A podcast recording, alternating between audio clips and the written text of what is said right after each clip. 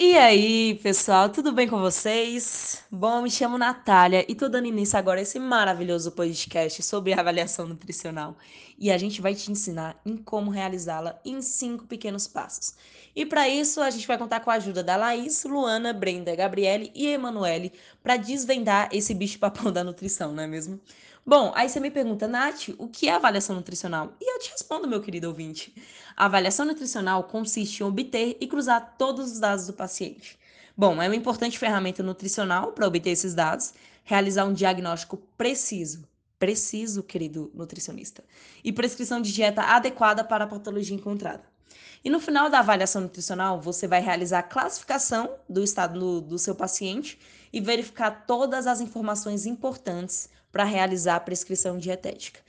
No caso, seguindo todos esses passos, no final você vai avaliar tudo isso e fazer a prescrição dietética. Mas chega de papinho e vamos aos cinco passos.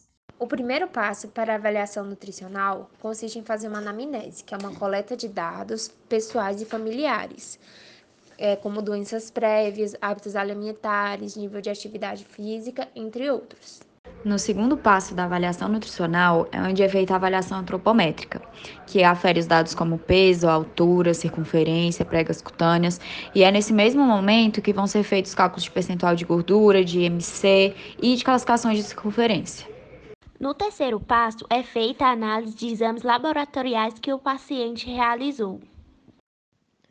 Bom, no quarto passo é feito o recordatório de 24 horas que é basicamente onde o profissional ele vai ter a noção dos hábitos alimentares daquele paciente, assim como em que se baseia a alimentação dele.